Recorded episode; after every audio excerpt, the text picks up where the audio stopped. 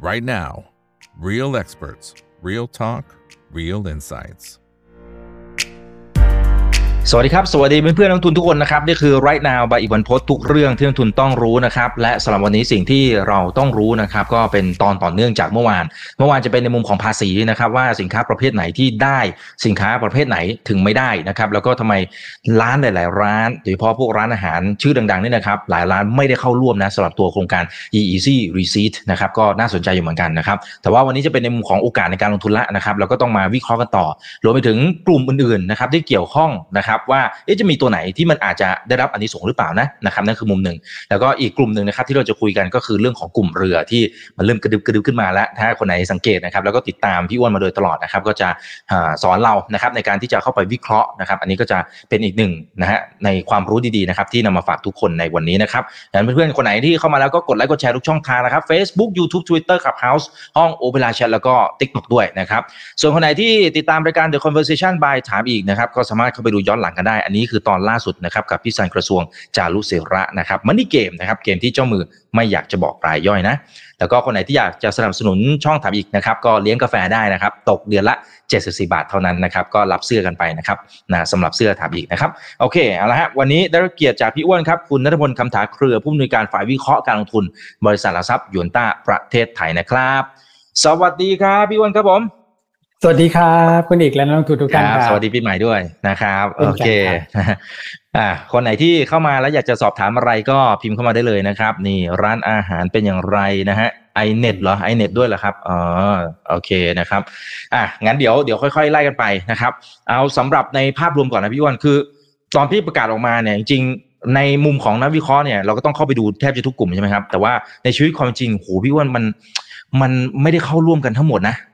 ร้านใหญ่ๆหลายๆร้านเนี่ยเขายังเขายังแบบไม่อยากเข้าเลยอะนะเออพี่อ้วนมองไงฮะสำหรับตรงนี้มันมันได้ผลจริงหรือเปล่าในในเชิงของภาพรวมก่อนนะครับก็ต้องต้องบอกว่าอรอบนี้เนี่ยมันอาจจะไม่เหมือนทุกรอบนะคืออที่ไม่เหมือนกันเนี่ยเพราะว่าเรื่องของอก่อนหน้านี้นะครับก็ขอใบกำกับภาษีเป็นกระดาษแล้วก็เก็บไว้นะครับ แล้วก็มาลดหย่อนคือปกตินะถ้าเกิดเอาให้ง่ายที่สุดเลยนะครับ คือสมัยแรก ๆ เนี่ยกระตุ้นการใช้จ่ายไปเลยช่วงปลายปี นะครับ แล้วเราก็เก็บไว้ไปยื่นภาษีช่วงต้นปีถัดไปอย่างง่าย ๆนะครับ แต่คราวนี้พอเปลี่ยนเป็นมากระตุ้นกันช่วงต้นปี อันนี้เป็นมาเข้าใจว่าน่าจะประมาณสัก 2 ปีแล้วนะครับ มันก็จะมีอารมณ์ว่าต้องเก็บใบเสร็จไว้ก่อนเก็บใบกำกับภาษีไว้นะครับ แล้วก็เก็บไว้ทั้งปีเลย แล้วไปยื่นในต้นปีถัดไปเนี่ย ปรากฏว่า เอ้ามีซีดมีจางฮะแล้วสรรพากรเรียกทีก็นึกออกใช่ไหม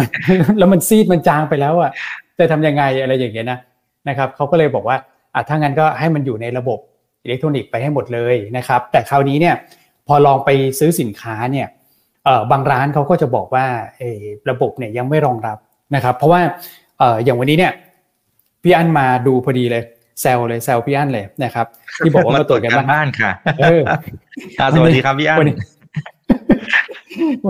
วันนี้ไปซื้อของสวัสดีปีใหม่พี่อั้นนะร้านหนึ่งนะครับแล้วก็ถามเขาว่า easy edc ใช้ได้ไหมนะครับเขาก็บอกว่าใช้ได้นะแต่ว่าไอตอนที่ใช้อะคุณอีก คือ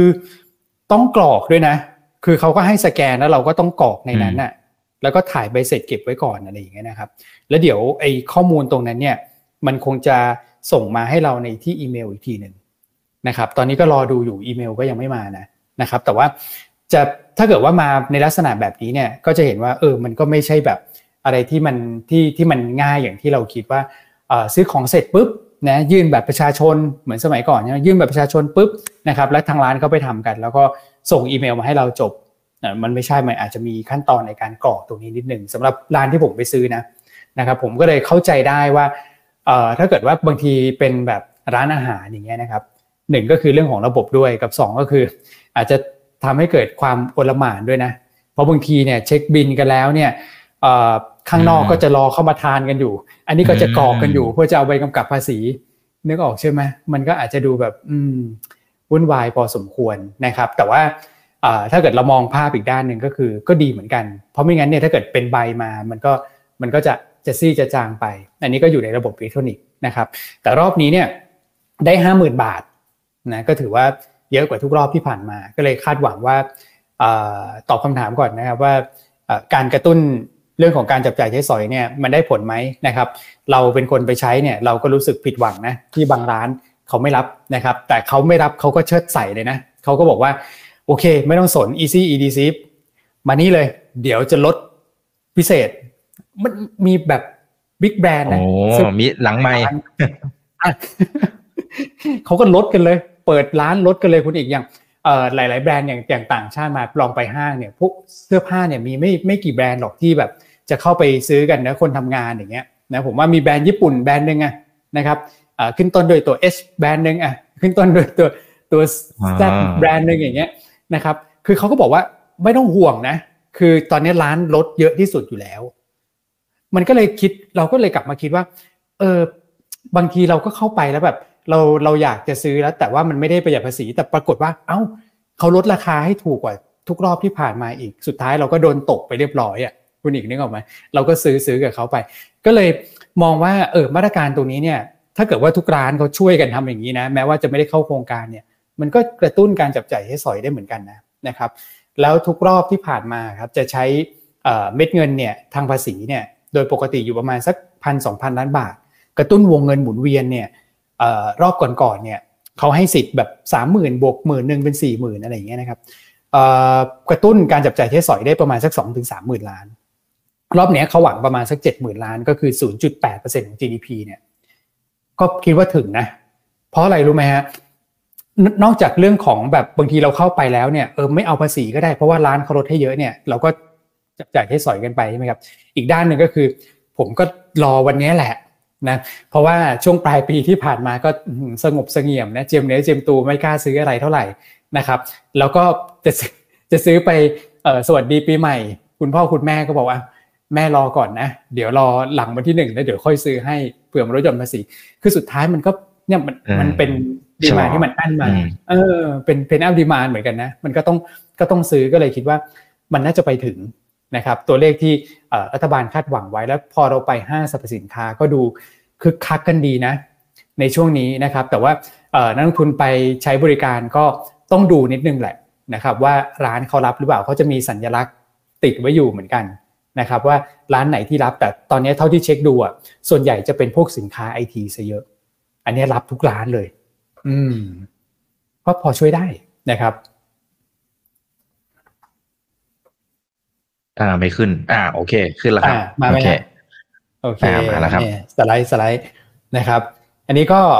เป็นเป็นสิ่งที่เราประเมินไว้ในในตอนแรกนะครับว่าน่าจะช่วยกระตุ้นการจับจ่ายใช้สอยได้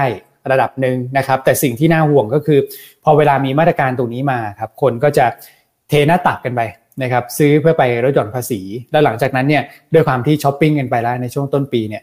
ก็ ต้องเด็ดเหนื่อยแล้วนะปาดเหงื่อมามาใช้นี่ใช้สินกัน มันก็จะทำให้ช่วงไตรมาสหนึ่งเออต้องระวังใช่ไหมช่วงไตรมาสหนึ่งเนี่ยมันก็จะเด้งขึ้นมาเลยนะ ยอดขายอะของแต่ละร้านเนี่ย พอช่วงไตรมาสสองมันก็จะแผ่วไป แล้วพอแบบออฟเซ็ตกันแล้วอย่างเงี้ยครับไตรมาสหนึ่งไตรมาสสองเนี่ยถัวๆกันมันก็อาจจะแบบ คือมันก็อาจจะไม่ได้แบบขึ้นแรงไงเพราะว่ามันมันต้องแบบหักจากส่วนที่มันหายไปด้วยอะ นะครับอันนี้ถ้ารัฐบาลไม่มีมาตรการมากระตุกขึ้นต่อเนี่ยมันก็จะวูบเนี่ยมันก็จะจะจะกระตุ้นแค่ช่วงสั้น แล้วไตรมาสสองมันก็จะเหี่ยวแห้งไปอีกนะครับก็ต้องหวังว่าพอมีมาตรการตรงนี้ปุ๊บนะครับแล้วดิจิตอลวอลเล็ตเข้ามารับช่วงต่อได้ในช่วงพฤษภาจริง ๆ มันก็จะมีคาบเกี่ยวนิดนึงก็คือมีนาคมเนี่ยไทยจีนนะเราก็เที่ยวกันได้สะดวกกันมากขึ้นนะครับ พี่น้องชาวจีนก็เข้ามาได้โดยที่ไม่ต้องกังวลเรื่องเรื่องแบบวีซ่าที่ชั่วคราวที่แบบมันหมดอายุไปแล้วสิ้นเดือนกุมภาเนี่ยมีนาเขาก็ยังเข้ามาได้ปกติเข้ามาง่ายเหมือนเดิมนะครับอันนี้ก็อาจจะเป็นแบบช่วงแกลบนิดนึงว่าถ้าเกิดนักท่องเที่ยวจีนเข้ามาช่วงนั้นเนี่ยก็คงจะพอช่วยเรื่องของการจับจ่ายใช้สอยได้นะครับแต่สิ่งที่น่าจะช่วยได้มากก็คือดิจิตอลวันเล็ตนะถ้าเกิดว่าทำได้เดือนพฤษภาตามทำลายเดิมจริงเนี่ยแต่มาสองมันก็จะไม่ตกไง อย่างเงี้ยมันจะบูสต์ GDP ได้ได้ได้เยอะเลย เพราะว่า 2 ไตรมาสเนี่ยถือว่ามีนัยสำคัญแล้วนะครับ ส่วนไตรมาสสามไตรมาสสี่เนี่ยก็คงจะไปลุ้นเรื่องของการเบิกจ่ายงบของของภาครัฐแหละนะครับที่มันดีเลย์มาต่อเนื่อง แล้วก็ตอนนี้กำลังพิจารณางบประมาณปี 67 กันอยู่นะครับก็คงจะคาดหวังตรงนั้นเข้ามาช่วยเสริมด้วยนะครับเพื่อช่วยลบข้อเสียของมาตรการตรงนี้นะครับ คราวนี้ให้ดูนิดนึงแล้วกันว่า มาตรการที่เกิดขึ้นในอดีตเนี่ยนะครับไม่ว่าจะเป็นช็อปดีมีคืน หรือว่าช็อปช่วยชาติเนี่ยทำมาทั้งหมดเนี่ยประมาณสัก 7 ครั้งแล้วนะแต่ละครั้งเนี่ยโดยเฉลี่ยนะครับก็อยู่ประมาณสัก5เอ่อ45วันนี่แหละนะครับช่วงหลังก็ค่อนข้างชัดนะจะให้เวลาอยู่ประมาณสัก 45 วันนะครับแล้วก็มีการขยับวงเงินขึ้นมาเรื่อยๆนะเพราะว่าทำแล้วเนี่ยทำให้คนติดใจ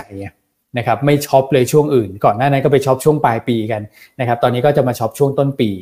นะก็เลยต้องอมีการทำต่อเนื่องนะครับแล้วก็ขยับวงเงินขึ้นไปเรื่อยๆด้วยนะครับช่วงที่ผ่านมาเนี่ยมันก็จะเป็นแบบ 20,000บวกหมื่นหนึ่งเป็น 30,000นะครับ30,000บวกหมื่นหนึ่งเป็น 40,000 อันนี้คือ 50,000 เต็มนะแต่ว่าเป็น 50,000 ที่จะต้องออกใบกำกับภาษีที่มันเป็นอิเล็กทรอนิกส์นะครับซึ่งผมคิดว่าในแง่ของระยะเวลา นะครับใกล้เคียงกัน แต่ว่ามูลค่าเนี่ยมันมันเยอะที่สุดนะเป็นประวัติการแล้วก็ผมเชื่อว่ารอบที่ผ่านๆมาเนี่ยนะครับด้วยความที่ความเชื่อมั่นของตลาดทุนเนี่ยจะไม่ได้ไม่ได้ดีนักนะครับ คนก็ยังเห็นก็แชร์กันเยอะนะว่าซื้อ LTF มาแล้วก็ปกติแบบบอกว่าขาดทุนจากหุ้นมากกว่าภาษีที่ประหยัดได้อีก มันก็เลยทำให้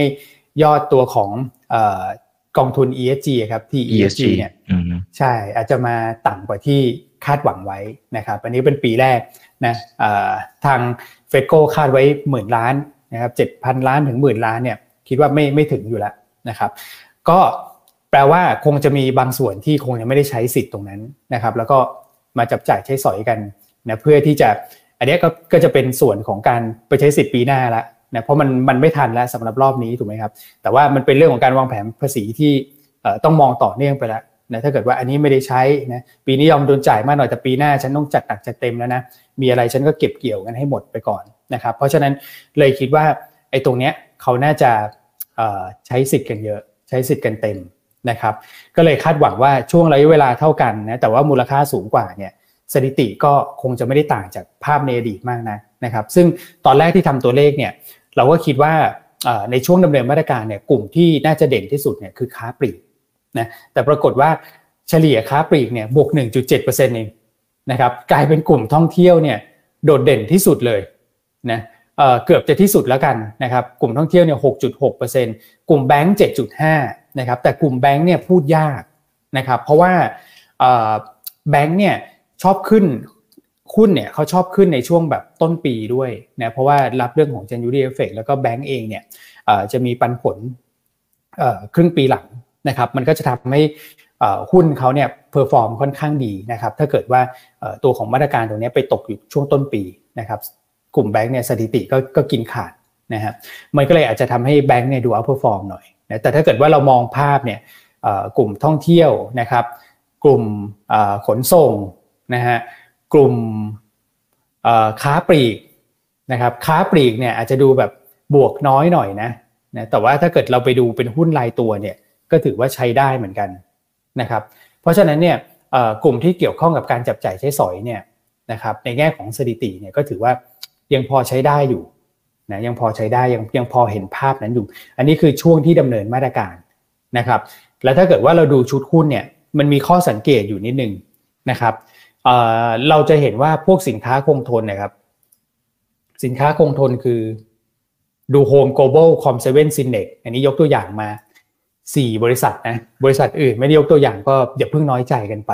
นะครับ เพราะว่านักวิเคราะห์ที่ดึงข้อมูลนี้ปวดมือละนะกว่าจะดึงกันได้ขนาดนี้นะครับ ก็สินค้าคงทนเนี่ยจะเห็นว่าช่วงที่ดำเนินมาตรการเนี่ย perform ไม่ดีเพราะว่า เขาดีคือหุ้นเนี่ยเขาจะตอบรับเชิงบวกสักประมาณหนึ่งเดือนก่อนจะดำเนินมาตรการตรงนี้ครับคือหุ้นเขาจะตอบรับเชิงบวกไปก่อนเลยพวก COM7อ่า Copperwired SPVI อะไรพวกนี้นะครับพวกสินค้าไอที JMART อะไรเงี้ย global do home index ซิวิ่งมองเขาจะขึ้นวิ่งกันไปก่อน ตอบรับมาตรการไปก่อนเพราะคุณคิดว่าเวลามีมาตรการพวกนี้ซื้อของชิ้นใหญ่แล้วมันจบเลย นะไม่ต้องแบบไปซื้อของชิ้นเล็กๆ แล้วก็สะสมใบเสร็จไปเรื่อยๆมันมันเบี้ยหัวแตกนะครับเพราะฉะนั้นชิ้นใหญ่เนี่ยจะเป็นสิ่งที่คนแบบคาดหวังว่าน่าจะได้ประโยชน์อันดับแรกๆนะครับแต่พอในช่วงดำเนินมาตรการเนี่ยสถิติมันมันค่อนข้างชัดนะครับว่าหุ้นกลุ่มเหล่านี้เนี่ยมักจะถูกสลับมานะอาจจะเป็นลักษณะของการแบบขายเพื่อเปลี่ยนนะครับมาเอาอะไรก็คือมาเอาค้าปลีกที่เป็นพวกแบบสินค้าอุปโภคบริโภคนะครับ ก็จะเป็นพวกนี้นะ CPO นะครับ CP Extra นะหรือว่าตัวของ BJC อันนี้เคลื่อนไหวเด่นมากนะครับ CP Extra เนี่ยอาจจะติดนิดหนึ่งนะในปีที่เขาเคลื่อนไหวกันดีๆนะครับก็คือปี 2020 มีช่วงทำดีลอยู่นะครับก็เลยทำให้สถิติเนี่ยมันไม่ค่อยดีนะนะครับช่วงนั้นก็คือแมคโครโลตัสเนี่ยนะครับก็ทำดีลกันอยู่นะมันก็เลย ภาพมันมันอาจจะไม่สะท้อนนิดหนึ่งนะครับ แต่ถ้าเกิดเราดู CPO BJC อย่างเงี้ยนะครับ ค่อนข้างใกล้เคียงกัน คือ 45 วันเนี่ยจะบวกประมาณสักสี่เปอร์เซ็นต์กว่าๆนะครับ ก็เลยคิดว่าเนี่ยสามตัวเนี้ยค่อนข้างมั่นใจนะด้วยเรื่องของผลประกอบการไตรมาสสี่ที่กำลังจะออกมาด้วยนะครับ และด้วยสถิติด้วยเนี่ย ผมว่ายังเทรดดิ้งได้อยู่ และราคาหุ้นก็อยู่ในโซนด้านล่างนะครับ แต่ในส่วนของ CRC เนี่ยสถิติมันน้อยไปหน่อยด้วย นะครับข้อมูลมีแค่ 3 ปีให้เทียบเองนะครับแล้วเขาเพิ่งเข้ามาก็ช่วงเข้ามาแรก ๆ ก็ร้อนแรงนะครับแล้วตอนนี้ก็อาจจะติดนิดนึงนะครับสำหรับความกังวลในตัวของห้างสรรพสินค้าในยุโรปนะที่ทางกลุ่มเซ็นทรัลไปลงทุนนะครับ แล้วก็ partner เขา partner partner ก็มีเรื่องของการยื่นล้มละลายไปเนี่ยนะครับมันก็อาจจะทำให้คนกังวลคือคิดไปก่อนนะว่าถ้าเกิด partner เขาไปต่อไม่ได้นะแล้วกลุ่มเซ็นทรัลจะต้อง เข้าไปเททั้งหมดหรือเปล่านะครับ หรือว่าพันธมิตรใหม่เข้ามาจะเป็นใครนะครับ แล้วจะกระทบกับบริษัทในเครือหรือเปล่าอันนี้คือความไม่ชัดเจนตรงนี้นะที่มันยังมันยังเป็นประเด็นอยู่เนี่ยนะมันก็ยังไม่เห็นภาพที่แบบเคลียร์ออกไปเนี่ยเลยทำให้ราคาหุ้นเนี่ยค่อนข้างจะ overhang ในช่วงนี้นะครับ ก็เลยเลือกที่จะตัดออกไปก่อนแล้วกันยังไม่แนะนำนะครับ จนกว่าสถานการณ์จะ โอเคขึ้นในกลุ่มเขานะความชัดเจนจะมาเนี่ยหุ้นถูกปลดล็อก overhang เนี่ยแล้วค่อยกลับไปซื้อได้นะครับคราวนี้ในแง่ของกราฟเนี่ยถ้าเกิดว่าเราดูหุ้นแต่ละตัวเนี่ยนะครับที่บอกว่าอยู่ในโซนด้านล่างเนี่ยนะครับ BJC เนี่ยดูน่าสนใจนะครับ ซึ่งพี่อันเนี่ย head research เนี่ยเคยมาให้รอบที่แล้ว ใช่นะครับ ก็มีมุมมองหนึ่งที่ที่พี่อันไปจับสังเกตก็คือว่า ราคาหุ้นเนี่ย โอ้โห ตอนนี้อาจจะไม่ต่ำกว่าช่วงโควิดแล้วอืมตั้งแต่แกมาแนะนำเลยนะโอ้แนะนำช้าเสียหลายหลายตัวโอ้โหรอบนี้ของพี่อันนี้ perform หมดเลยนะครับใช่ใช่ใช่ใช่เพิ่งมาสองสามวันที่แล้วเอง ครับ ใช่ เสียเปรียบเลยนะเนี่ยนะเพราะว่าราคาหุ้นใช้มุกนั้นไม่ได้แล้วพี่อันบอกว่า ตอนแรก BJC เนี่ย ต่ำกว่าช่วงโควิดนะตอนโควิดที่ราคาหุ้นลงไปเซตที่ 969 จุดเนี่ย BJC ลงไปทำโล 25 บาทนะครับตอนนี้ 27.5 แล้วนะครับแต่ก็ยังถือว่าถือว่าต่ำนะเมื่อเทียบกับอ่าผมลองอันนี้คือกราฟรายสัปดาห์นะครับเทียบกับ CRC ดู CRC นะอ๋ออาจจะดูยากเลยกราฟมันอ่า RCRC ช่วงนี้ถอยมาหน่อย แต่ก็ยังดีกว่า BJC ที่แบบอยู่ในโซนด้านล่างแล้วเพิ่งฟื้นอย่างเงี้ยครับเทียบกับ CPO เนี่ยจะชัดเลย เห็นไหมฮะ CPO นี่เด้งขึ้นไปก่อนแล้วนะครับ แล้วก็ CP Extra ก็ขึ้นไปในช่วงก่อนหน้านี้นะแล้วก็ร้อนแรงนะครับกลุ่มค้าปลีกเนี่ยผมเชื่อว่านะนะครับตัวต่ำๆพวกนี้ที่เป็นตัวใหญ่เนี่ย BJC CP Axtra เนี่ยในช่วงนี้จะ perform ดีตาม CPALL เพราะว่าตัวเลือกกลุ่มค้าปลีกที่เป็นแบบค้าปลีกขนาดใหญ่มีน้อยลง นะครับเนื่องจากคนจะหมุนเงินออกจาก CRC นะครับโดยธรรมชาตินะถ้าเกิดว่าหมุนเงินออกจากหุ้นใหญ่ใน sector ไหนแล้วเนี่ยนะครับมักจะวนมาหาตัวอื่นใน sector นะที่มันไม่มีประเด็น overhang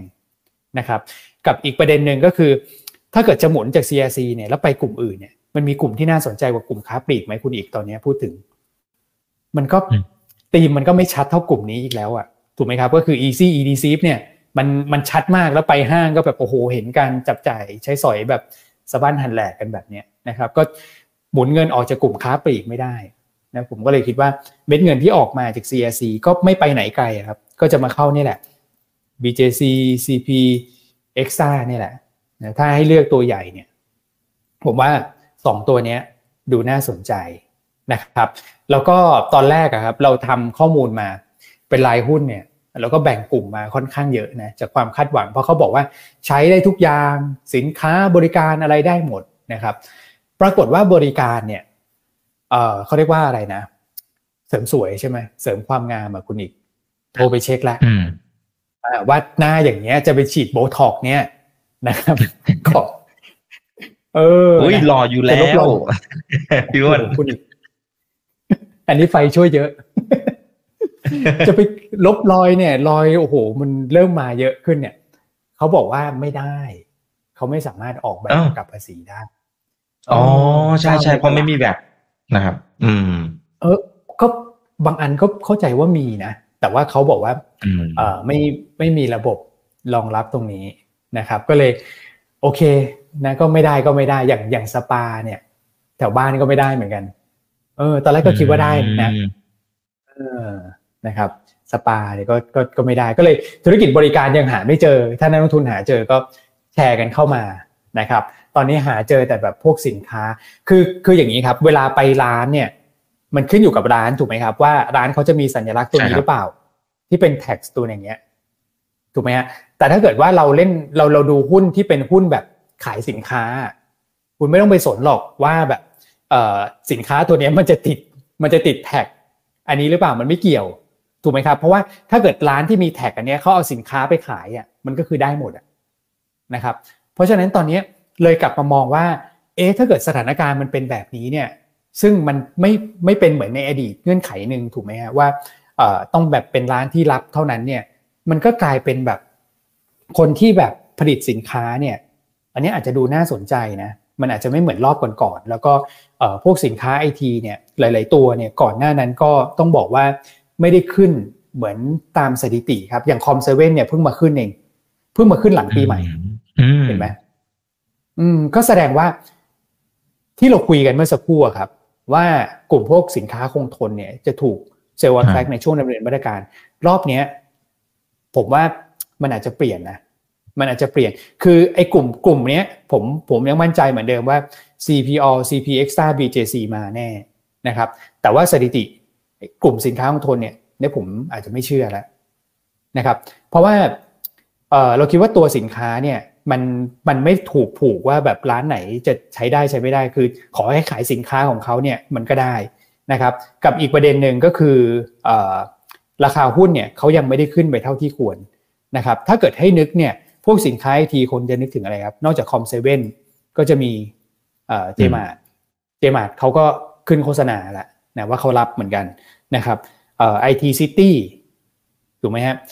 หรือจะเป็น Copperwiredนะครับหรือจะเป็นพวกร้านขายส่งเนี่ย SIS s y n e x เห็นไหมคือช่วงนี้เขาเล่นกลุ่มนี้กันแหละเห็นไหมเพราะว่ายิ่งตัวไหนที่อยู่ในโซนด้านล่างเนี่ยผมว่าจะเป็นเป้าเลยในการที่เก่งกำไรกันขึ้นมานะครับก็เลยบอกว่าเออรอบนี้ก็น่าสนใจนะครับแล้วไปดู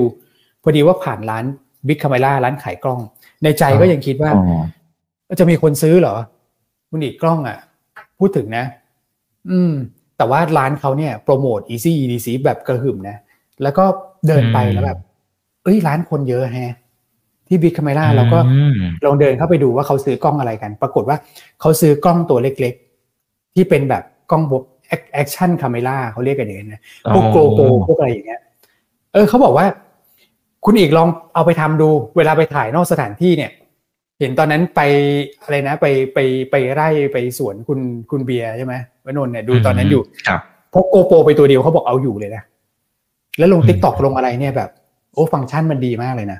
นี่กำลังศึกษาอยู่เขาบอกว่าพวกนี้ขายดีนะครับ แล้วพอเราไปดูในเว็บไซต์ที่เขาโปรโมทเนี่ยขึ้น Easy E-Receipt ปุ๊บเอา GoPro แปะประกบเลยนะครับ ก็เลยคิดว่าบิ๊กคาเมล่าเนี่ยคนไม่พูดถึง นะก็ดูดูน่าสนใจสำหรับคนที่แบบ high risk high expected return แล้วกันนะครับเพราะว่าเป็นหุ้นต่ำบาทนะครับถามว่าผลประกอบการเป็นยังไงกลับมามีกำไรแล้วนะแต่ PE ก็อยู่ประมาณสัก20 เท่าบวกลบราวๆนั้นนะครับแล้วก็ Price per book ก็อยู่ประมาณสัก0.8 หรือ 1 เท่าบุ๊กราวๆนี้แหละนะครับก็ถือว่าไม่ขี้เหร่แล้วกันนะแต่ว่ากราฟเนี่ยก็เป็นอีกตัวหนึ่งที่เออดูใช้ได้ นะครับเพราะฉะนั้นโดยสรุปแล้วเนี่ยตัว Easy E-Receipt เนี่ยกลุ่มที่มาแน่ๆถ้าเกิดใครชอบตัวใหญ่ก็ไป 3 ตัวหลักนะ CPALL CP Axtra BJC นะครับส่วนใครชอบตัวเล็กที่ยังไม่ขึ้นเนี่ยเออผมว่า Big Camera ก็ดูน่าสนใจนะอืมแอบแอบแอบดูแล้วดูน่าสนใจทั้งในแง่ของ traffic ที่เข้าร้านนะครับผลประกอบการไตรมาสสี่ก็มีกำไรนะครับแล้วก็ดีกว่าไตรมาสสามด้วยเพราะเป็นไฮซีซันนะแล้วก็กราฟราคาก็ยังอยู่ในโซนที่ ยังต่ำอยู่นะครับ ก็เป็นประมาณนี้ครับ easy DC อ่าครับผมโอ้ดีมากครับนี่หลายท่านก็ชมกันเข้ามานะครับ แฟนคลับพี่อ้วนค่ะนะฮะโอเค สุดยอดค่ะ คุณอ้วนนะฮะคุณวินนี่พูนะครับ ขึ้นรอบใหญ่ไหมนะโอเคนะครับ อันนี้ก็จะเป็นธีมนะครับ เป็นธีมนะครับที่ที่เชิญพี่อ้วนมานะฮะวิเคราะห์ให้เราฟังนะครับ จะได้เห็นทุกแง่มุมนะครับ แล้วก็เป็นโอกาสในการลงทุนด้วย จริงๆยังมีอีกกลุ่มหนึ่งนะครับ ที่พี่อ้วนเองเนี่ยก็ cover หมายถึงว่าเกาะติดมาโดยตลอดนะครับ ก็คือกลุ่มเรือนะครับ จะเห็นว่าหลาย ๆ ตัวเนี่ยเฮ้ยดูเหมือนดูเหมือนจะเริ่มยืนได้นะพี่อ้วนนะครับ อืม เนี่ยอย่าง RCL อะไรก็ก็เริ่มขยับเหมือนกันนะฮะ ร้อนแรงมากนะครับ นี่เผลอๆนี่โอ้จากยี่สิบเป็นเจ็ดโอ้โหสามห้าเปอร์เซ็นต์น่ะ นะฮะ ยังไงพี่วันนะครับ อืม ผมว่าเรื่องยังทันไหมสำหรับกลุ่มนี้ครับไอความตึงเครียดใช่ไหมครับ อันนี้ ใช่ใช่ความตึงเครียดเนี่ย เรื่องใหญ่ฮะ แล้วผมให้ดูภาพนี้นะนี่คือ BDI ยังไม่ขึ้นนะครับ BDI เนี่ย อ่า ล่าสุด 2,091 ใช่ไหม พอผมไปดูในเวลานักทุนจะดู BDI นะครับ เข้าเว็บ Baltic Exchange ที่ที่เคยเล่าให้ฟังไปนะครับ อ่า แล้วดูที่ตัววิ่งเป็นหลักเลย มันจะมีตัววิ่งอยู่ข้างบนเนี่ย นะครับ BDI ล่าสุดเรามาดูพร้อมๆกันนะอยู่ที่ 2,086 จุด BDI ลงอีกนะลงมานิดหน่อยจาก 2,091 2,086 แต่ดูฮะเวลาดู BDI ตอนนี้ดูต้องดูตัวเดียวแล้วพีเชียเพราะว่า TTA ไปดูเขาไม่ได้ พอเราคุยว่า TTA มีบิตคอยเนี่ย กลายเป็นราคาหุ้นเขาไปอิงบิตคอยไปแล้วคุณอีก ตอนนี้เหลือใช่ครับ เลยเหลือพีเชียตัวเดียวที่จะล้อตามเอ่อ BDI เห็นไหม BDI ยังไม่ขึ้นนะแต่ว่าหุ้นเนี่ย ขึ้นนะนะครับ แสดงว่าตอนนี้สิ่งที่เขาดูกันเนี่ย มันมากกว่า BDI แล้วเขาไม่ได้ดู BDI อย่างเดียวนะครับเขาวิเคราะห์ไปถึงสถานการณ์ที่มันเกิดขึ้นในฝั่งของตะวันออกกลางนะครับ ซึ่งตัวที่สะท้อนสถานการณ์ในตะวันออกกลางได้ดีที่สุดเนี่ย คุณไม่ต้องดูตัวไหนไกลนะครับ เราดูกันที่ราคาหุ้นที่มีประเด็นกันอยู่เนี่ยเมอร์กเป็นยังไงนะครับ ตัวของฮาแพคลอยเนี่ยเป็นยังไง ก็คือเป็น 2 เจ้าที่ที่ใหญ่นะนะครับ เวลาเราดูเนี่ยพิมพ์ Google ง่ายๆเลย Merx อ่าลองดูพร้อมกันนะนะครับ ครับ M A E M A E K อ่าเดี๋ยว M A E R S K อ่าแชร์ไพคลาสเอเนี่ยขึ้นมาวันนี้นะ สดๆเลยเนี่ยฮะขึ้นมาห้าเปอร์เซ็นต์ละห้าวันที่ผ่านมาดูนะ ขึ้นมาสิบเจ็ดเปอร์เซ็นต์โอ้ยโหดมากโหดมากฮะ และตัวของอีกเจ้าหนึ่ง วันนี้วันเดียวสิบสี่เปอร์เซ็นดูห้าวันนี้ขึ้นมายี่สิบสี่เปอร์เซ็นและเรือพวกเรือตู้ อันนี้คือเรือตู้ เพราะว่าไอตัวของเลซีเนี่ยทะเลแดงเรือที่ผ่านเยอะเนี่ยคือเรือตู้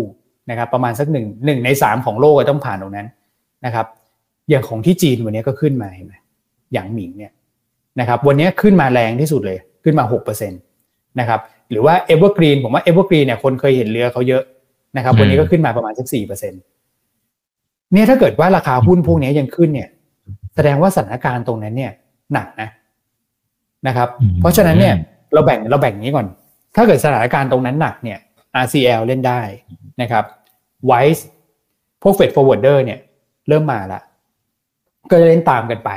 เพราะพวกนี้เขา fix margin ไว้นะครับ สมมติ margin สิบเปอร์เซ็นต์ใช่ไหมครับ ค่า freight อยู่ร้อยบาทเขาก็ได้กำไรสิบบาท แต่ถ้าเกิดค่า freight ขึ้นไปสองร้อยเขา mark margin อยู่สิบเปอร์เซ็นต์เหมือนเดิมเขาก็ได้ยี่สิบนะกำไรมันก็ขึ้นตามค่า freight เหมือนกัน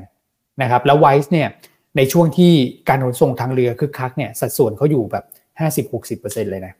นะครับแต่ปีที่แล้วเนี่ยมันแผ่วลงมา มันเหลือประมาณสักสามสิบสี่สิบเปอร์เซ็นต์นะครับอันนี้เป็นตัวแบบ freight forwarder ตัวตัวใหญ่ที่แบบเออพอตามมันขึ้นไปได้นะครับ แต่สุดท้ายเนี่ยผมจะบอกว่า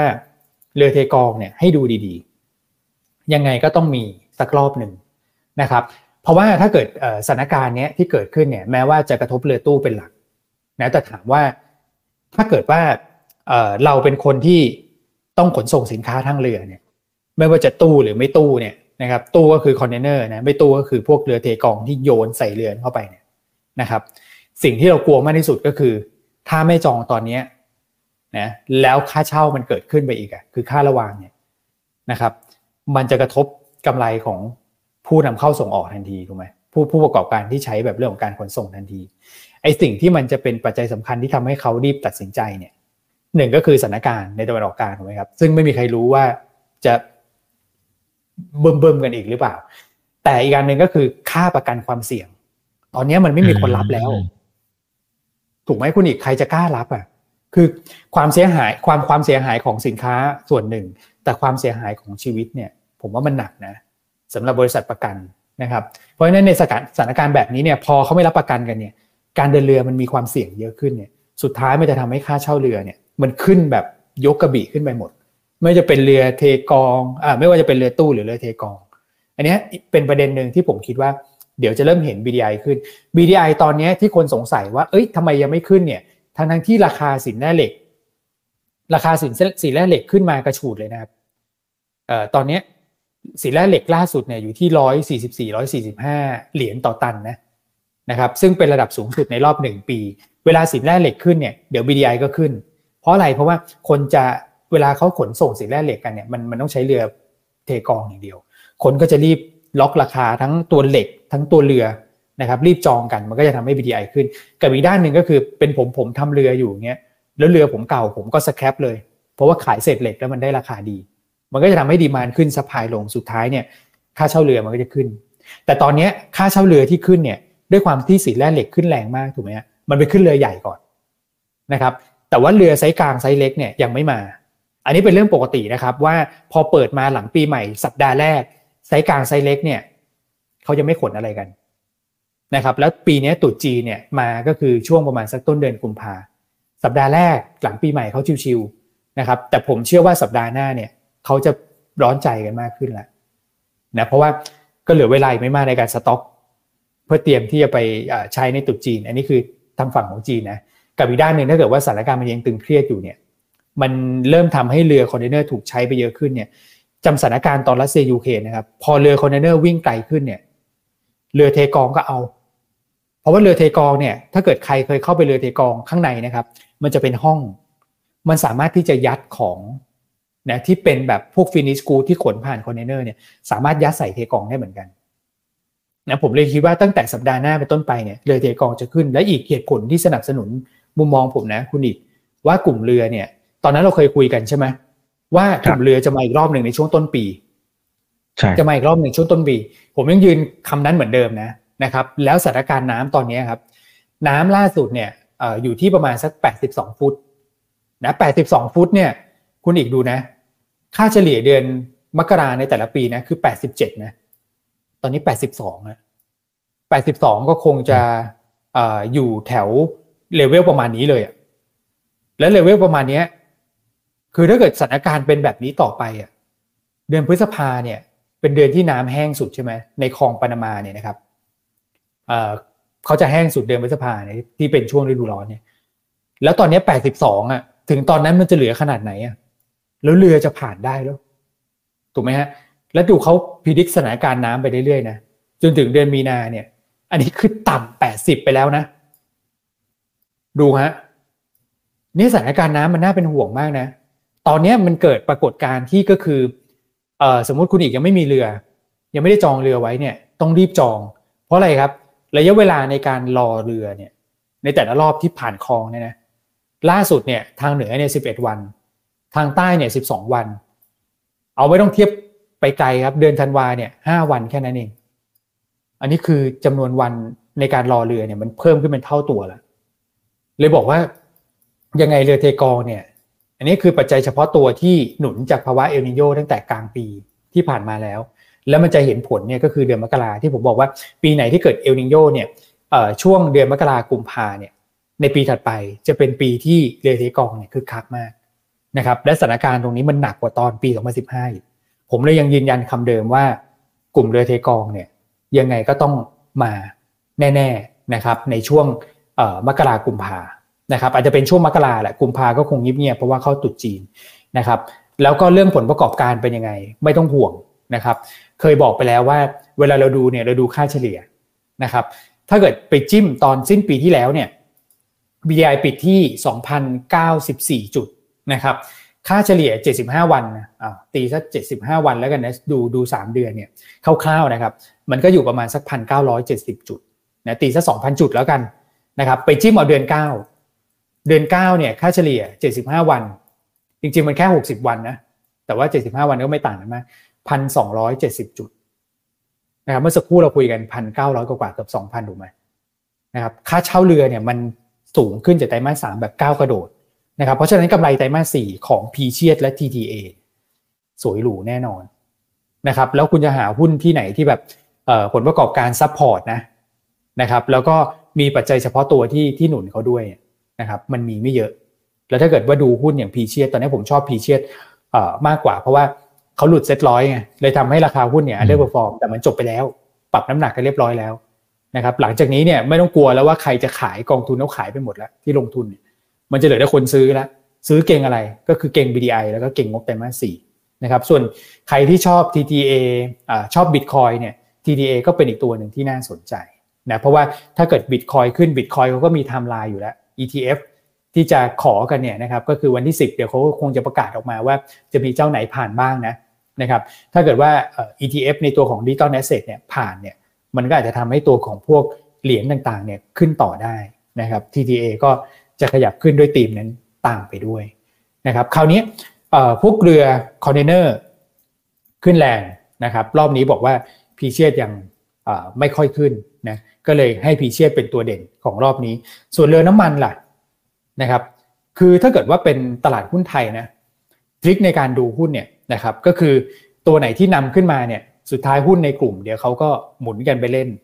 แต่จะบอกว่าอาอย่างเรือน้ำมัน PRM หรือว่า VL ตอนนี้เริ่มเล่นกันแล้วแต่นี่ต้องระวัง ต้องระวัง เพราะว่างบไตรมาสสี่ผมไม่มั่นใจ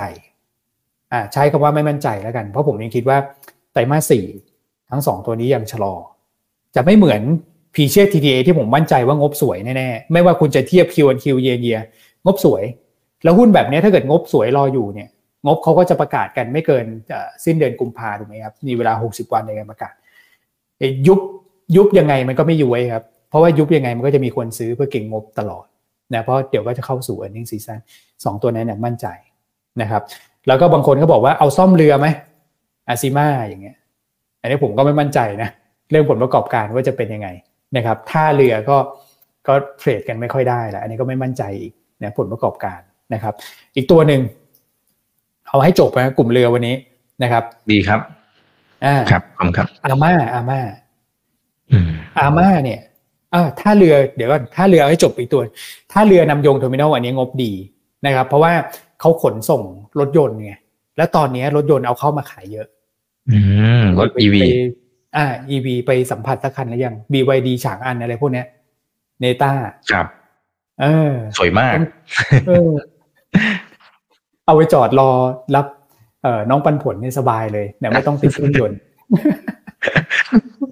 เห็นคุณพ่อคุณแม่ใช้กันเยอะนะรถยนต์ไฟฟ้าเนี่ยเขาเรียกหากันเยอะเลยเพราะว่าต้องไปจองที่จอดก่อนไงเวลาไปรับลูกอะ่ะแล้วจะติดเครื่องก็เกรงใจใช่ไหม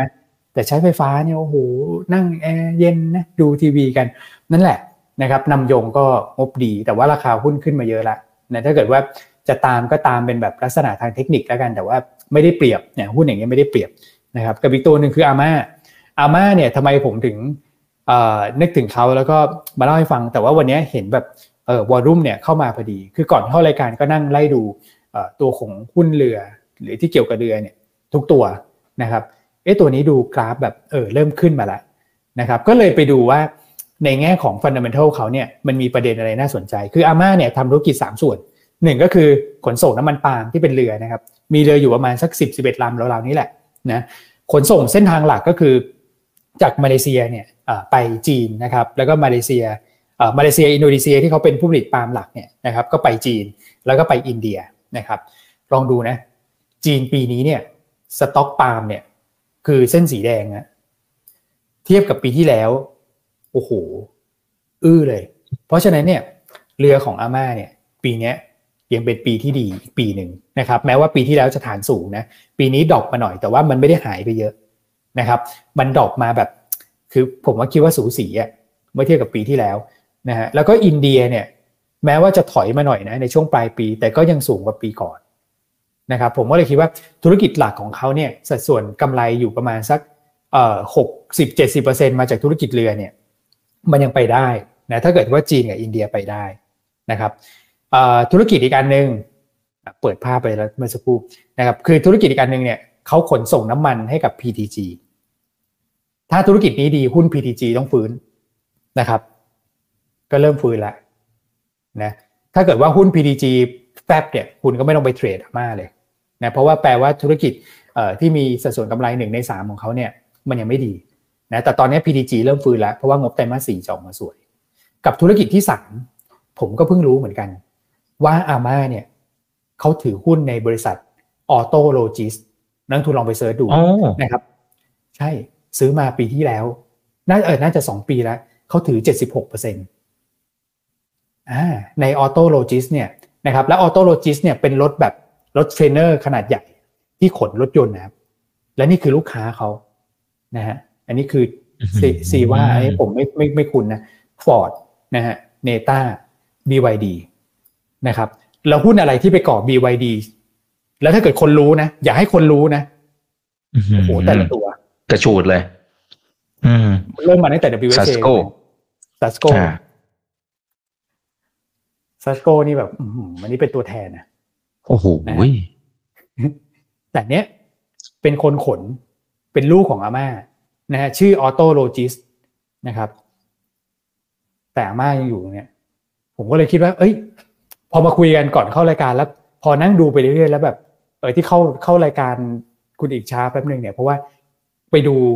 เว็บของอลูกเขาเนี่ยแหละ แล้วก็ไปเจอว่าเอ้าขน BYD ด้วยเพิ่งทราบเหมือนกันนะครับ แต่ถามถามบริษัทไปตอนนี้ IR หลับหมดแล้วฮะก็เลยเดี๋ยว เดี๋ยวคงต้องไปตาม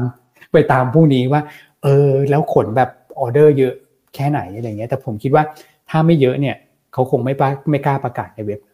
นักลงทุนก็ลองลองไป search ใน Google อะพิมพ์ภาษาไทยก็ได้ Auto Logistics เนี่ยผม search ค้างมาอยู่ แล้วก็ลองเข้าไปดูในเว็บไซต์ของเขาครับอ่าเนี่ยเขาก็จะมีแบบขนให้อาม่าด้วยเห็นไหมเราก็มั่นใจแล้วว่าเป็นลูกอาม่าจริงนะนะครับ แล้วก็อันนี้คือลูกค้าของเขานะครับลองไปไปแกะไปแงะกันต่อนะครับ กลุ่มเรือผมฝากไว้นิดเดียวครับ เมื่อสักครู่เนี่ยที่ผมบอกว่า เราตอนนี้เราไม่ดูค่าระวางแล้ว BDI จะเป็นยังไงไม่สนนะครับ เราดูราคาหุ้น m e r ราคาหุ้นแบบพวกเรือคอนเทนเนอร์อื่นๆเนี่ยนะครับ Hapag-Lloyd อะไรพวกนี้เราดู 2 ตัวนี้ว่าเปิดตลาดยุโรปมาแล้วเป็นยังไงนะครับ หรือว่าอาจจะดูเทียบเคียงเป็นเป็นในเอเชียอย่างเงี้ยนะครับถ้าเกิดว่าหุ้นพวกนี้ยังขึ้นเนี่ยยัง trade ได้นะแต่ถ้าเกิดหุ้นพวกนี้ลงเนี่ยวันนั้นเนี่ยอย่าเพิ่งเข้าไปเล่นเลยนะกลุ่มเรือโดยภาพรวมเพราะว่า มัน story มันไม่ได้อะคือเขาพักกันหมดแล้วจะให้เราขึ้นฝืนเนี่ยมันมันคงไม่ใช่นะครับ เพราะฉะนั้นก็นอกจากตาม BDI นะครับซึ่ง BDI มีการรายงานทุกวันมันตามได้นะแต่ว่าไอ้ตัวของค่า freight คอนเทนเนอร์เนี่ยมันมีรายงานแบบสัปดาห์ละครั้ง อันนี้มันตามยากนิดนึงนะครับก็ต้องตามหุ้นพวกราคาหุ้นพวกนี้ประกอบนะครับซึ่งด้วยความที่ตัวของ m e r ์เนี่ยล่าสุดที่เราคุยกัน วันนี้ยังขึ้นดีอยู่ใช่ไหมสี่เปอร์เซ็นต์ ห้าแพ็กก็ขึ้นแบบสิบสี่เปอร์เซ็นวันพรุ่งนี้ผมว่าเรือเล่นกันอยู่นะครับ แต่ว่านักทุนจะถือข้ามสัปดาห์หน้าไหมช่วงบ่าย ก็ลองดูราคาหุ้นพวกนี้นิดหนึ่งถ้าเกิดว่ามันไม่ค่อยขึ้นแล้ว มันนิ่งๆ ย่อๆเนี่ยก็เทคโปรฟิตไปก่อนนะครับเพราะเสาร์อาทิตย์เราก็ไม่รู้เผื่อสถานการณ์คลายตัวเมื่อบอกว่าจะกลับมาแล่นในทะเลแดงอีกครั้งหนึ่งเนี่ยมันก็อาจจะทำให้ทีมตรงนี้สีสันมันก็ลดลง การเก็งกำไรก็ลดลงนะครับ แต่จะบอกว่า ต่อให้ลดลงยังไงเนี่ยสัปดาห์หน้าผมก็ยังฝากไว้นะเรือเทกองเนี่ยนะครับที่พูดมาทั้งหมดเนี่ยสัปดาห์หน้าเนี่ยผมว่าพีเชียดยังไงก็ต้องมาค่าระวังเดือเทกองบอติกไดอินเด็กซ์ยังไงก็ต้องขยับขึ้นครับผม อืมอืมอืมครับอ่าเพราะฉะนั้นอันนี้ก็อย่าลืมไปทำกันบ้านกันเพิ่มเติมนะครับ น่าสนใจมากๆนะครับ อ่าโอเคนะครับ หลายคนก็ขอบคุณเข้ามานะครับ โอเคนะฮะอ่าสวัสดีหนึ่งพันท่านนะครับ ยังไงฝากกดไลค์กดแชร์กดติดตามกันด้วยนะครับ แล้วก็ฝากติดตามพี่อ้วนนะครับ ที่ยวนต้านะครับ เพราะว่าก็จะมีรายการดีๆมา ทุกๆเช้าเนี่ยก็จะมีอยู่ละนะครับ ก็ไปติดตามกันได้เลยนะครับ ข้อมูลเนี่ยแม่นปึกมากนะครับ แล้วก็หลาย ๆ ครั้งนะที่พี่อ้วนมาเนี่ยโอ้โห นะฮะก็บวกไปค่อนข้างจะแรงเลยทีเดียว แต่ว่าอย่างไรก็ตามก็ต้องย้ำนะครับว่าก็ต้องนะครับเข้าไปทำกันบ้านเพิ่มเติมด้วยเช่นเดียวกันอาพี่อ้วนหลุดไปแล้วนะฮะยังไม่ได้ล่ำลาเลยนะครับหลุดไปแล้วนะฮะอ่าไม่เป็นไรนะครับ ก็ยังไงกดแชร์ไว้ครับ แล้วก็ไปดูตั้งแต่ตอนต้นได้นะครับก็จะได้ไอเดียในการลงทุนดีทั้งในมุมของ e easy receipt นะครับที่มีหุ้นที่เกี่ยวข้องด้วยแล้วก็หุ้นกลุ่มเรือนะฮะก็จะเจาะลึกเข้าไปเพิ่มเติมด้วยนะครับอ่าโอเคสงสัยมือลั่นใช่ไหมพี่อ้วนครับ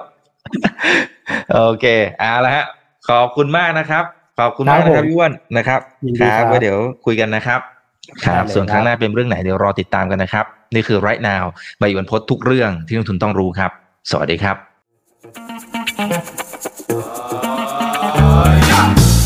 ถ้าชื่นชอบคอนเทนต์แบบนี้อย่าลืมกดติดตามช่องทางอื่นๆด้วยนะครับ ไม่ว่าจะเป็น Facebook, YouTube, Line Official, Instagram และ Twitter จะได้ไม่พลาดการวิเคราะห์และมุมมองเศรษฐกิจ และการลงทุนดีๆ แบบนี้ครับ อย่าลืมนะครับว่าเริ่มต้นวันนี้ดีที่สุด ขอให้ทุกท่านโชคดี และมีอิสรภาพในการใช้ชีวิต ผม อีกบรรพฒนาเพิ่มสุขครับ